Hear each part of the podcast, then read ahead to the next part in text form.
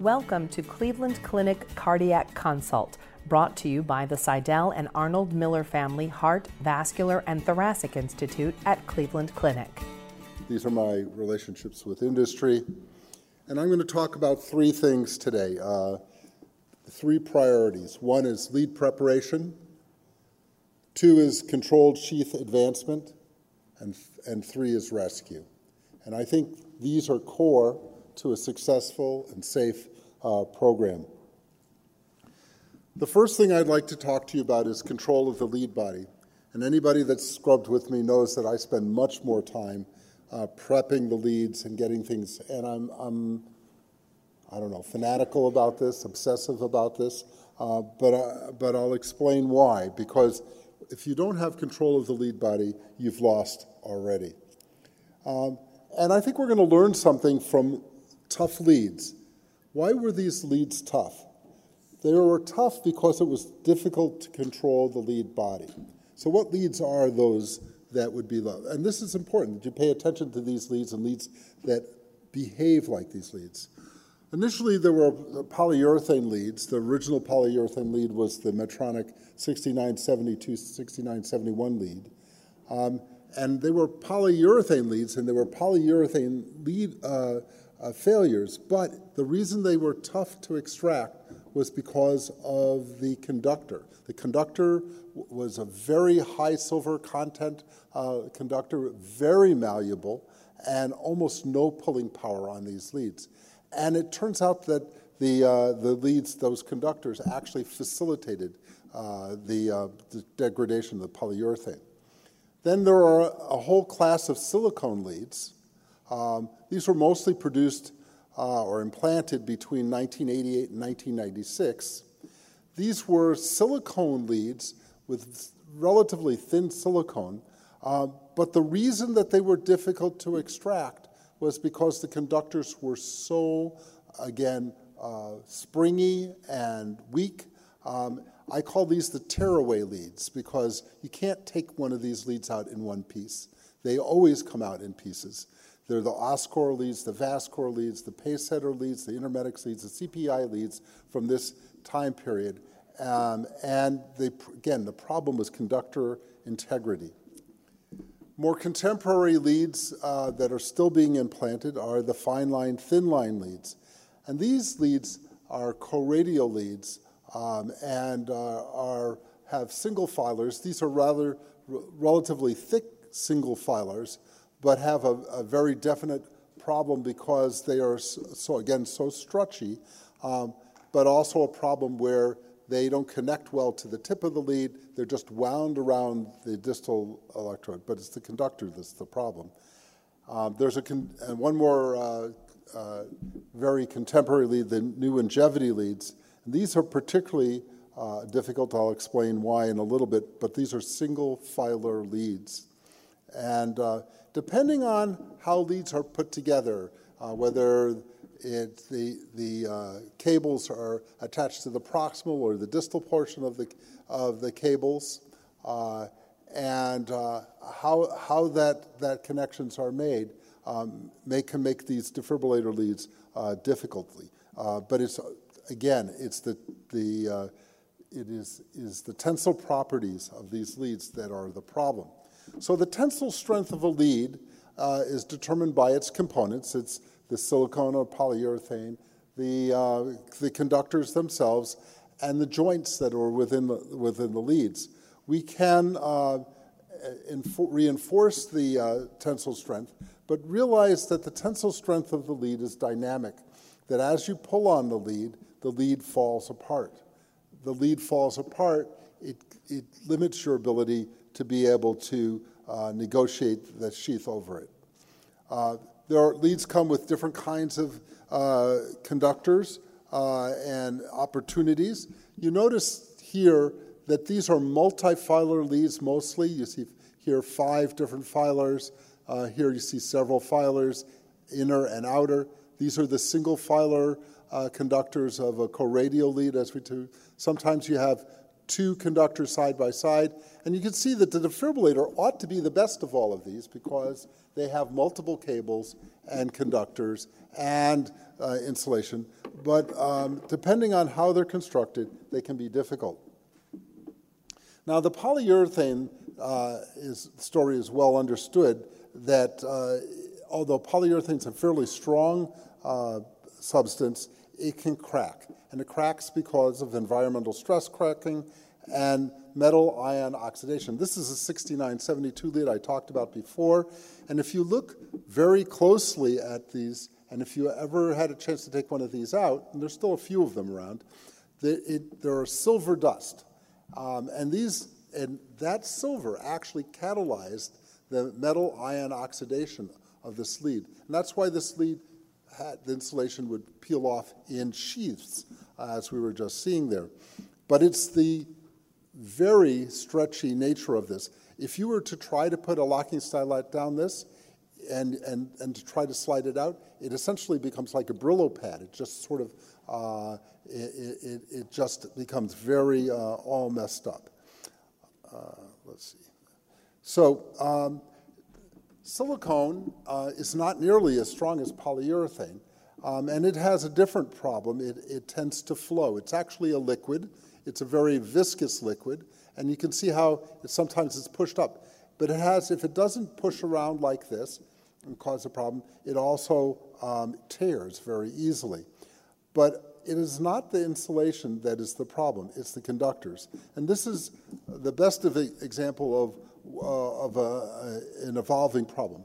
Down on the bottom here, we have a coaxial lead with multiple filars uh, in the conductor. This is the Ingevity lead, and you can, I don't know if you can tell, but there's, this is just a single filar, just a single element, very thin, for the inner conductor, and a single element for the outer conductor. And if you were to um, cut this lead and pull on them, it essentially just pulls apart. In addition, it just wraps around the end of this lead. So this lead is very uh, easily destroyed in the process of, of removal. And we are in for this kind of, so this is what it, this lead looks like. So you can put a locking stylet down this lead, but if you hold on to the, to the, uh, the, the coil, it's going to start stretching. And what is it going to lock onto? So you're, you're going to lose that control. So these leads are not very old, but be very careful uh, in the process of when you have to remove these leads uh, because they, they will fall apart.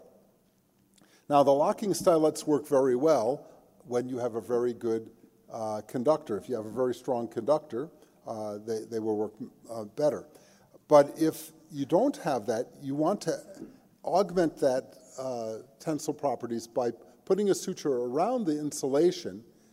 You can compress the, the conductors here but you want to pull in parallel uh, at the same thing. So this shows it very loose, but you want this to be at the same length. So when you're pulling on the insulation, you're pulling on the conductors, you're not stretching more one more than the other. Uh, and particularly when you have a stretchy lead, it's important that you try to crimp very well the two together. So the one tie is a very effective way of doing this. This is not the same thing as putting a, a suture on it. This is not the same thing as putting a locking stylet down. If you have a lead with poor uh, conductor uh, uh, tensile properties, this is a way of binding everything together at the proximal end. The locking stylet works at the distal end or along uh, this, and uh, but it and it doesn't provide any pulling. They all work together. So once you have your lead uh, and you do the best you can, you get your locking stylet as far as you can, the sutures down as best you can, the one tie, whatever it is, and, and, and sometimes leads are just are very strong in the first place. The, what you're trying to do is set up for controlled disruption of the fibrosis. So you have your vessel, the leads get implanted, scar, first clot, then scar builds up, gets a little bit more, gets a little bit more. Sometimes it will occlude the vessel.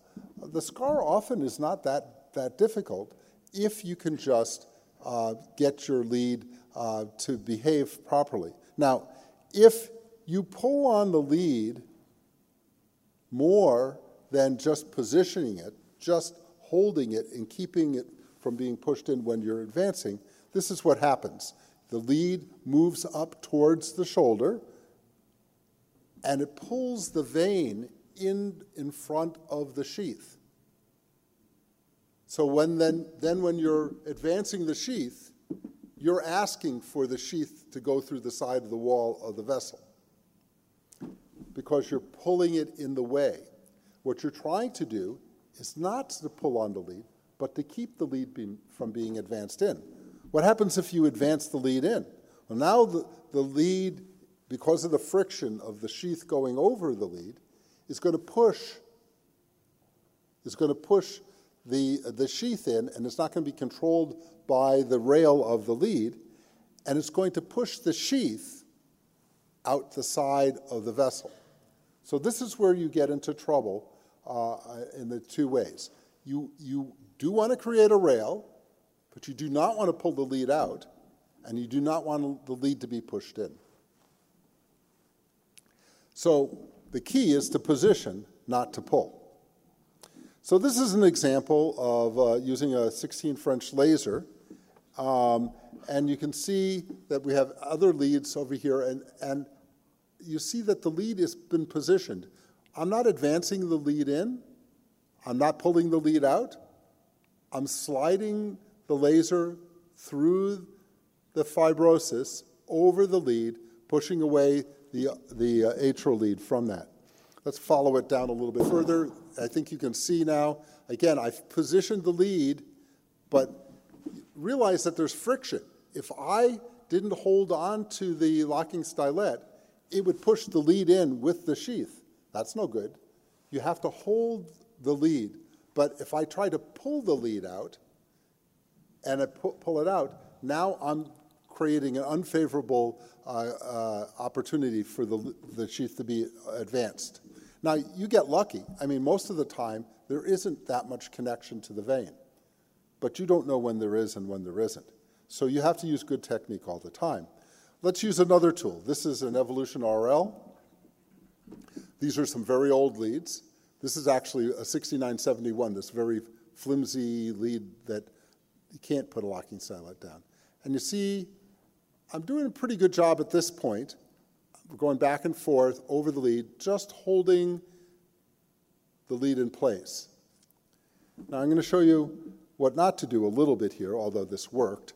As you notice over here, I'm advancing down and I'm not keeping the lead from going against the medial end edge of here. I allowed the sheath to carry the lead in a little bit. I should have not, I could either stop, I could have pulled back a little bit further. I mean, we're talking about just a small amount. Why did it do that? The lead stretches a little bit. I'm pushing a little bit more than I'm, than I'm, than I'm pulling. But the point is, you want to be able to keep this coming straight down the, the center of, of the vessel, not pushing against the side of the wall. Okay, that's the first part. It has to do with preparation and what your goals are in advancing your sheaths over. The second part is backup. And uh, we're going to talk about this in several ways. I'm, I'm sure uh, Dr. Unai is going to do a much better job of doing this. But I cannot emphasize how important the huddle is and the monitoring is. But I'm going to be talking about physical preparation and rescue. The, um, the huddle, I, I find every single time we talk significantly through the entire procedure, including the patient, making sure that we, we get everything done. It's a teaching moment. It's a way to getting everybody involved. It is a very important part of this uh, structure. And although we talk mostly about uh, failures uh, and complications that occur in the superior vena cava, and about half to two thirds of the, the problems happen in the superior vena cava that become apparent, there are other places where you can have bleeding. You can have problems at vein entry areas over here. You can do it uh, lacerations um, in, in the brachiocephalic area here before the SVC. And you can have problems in the heart, in both the atrium and the ventricle. But if you're using reasonable technique, the number of times that you have intracardiac uh, problems are rare. Um, know that tricuspid valve damage is always an issue, and you need to be keeping an eye of it. We do T- TEs during our procedures, and we're careful to look at the valvular function before and after. Remember that the area of most risk is in the area of the superior vena cava. And remember that the superior vena cava is both an intrapericardial and extrapericardial structure, as you can see on this, uh, this pathology. We are fortunate now to have a very compliant balloon that can sort of stretch and fit the shape of whatever the superior vena cava is. And we now pre stage this balloon in most of our patients. This is what it looks like when we've pre staged it. We have a, a, guide wire, a stiff guide wire that goes up here.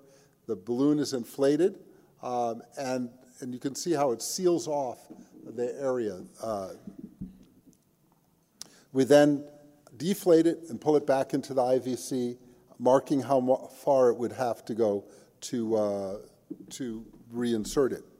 Um, this guide wire uh, needs to be a stiff guide wire. You need to have a 12 French sheath so that you can put it, put it up if you need to do it. If you think you need it, do it. Uh, it you don't want to wait because this bleeds very quickly. Um, it could cause tamponade or hemothorax, depending on whether the tear is intrapericardial or extrapericardial.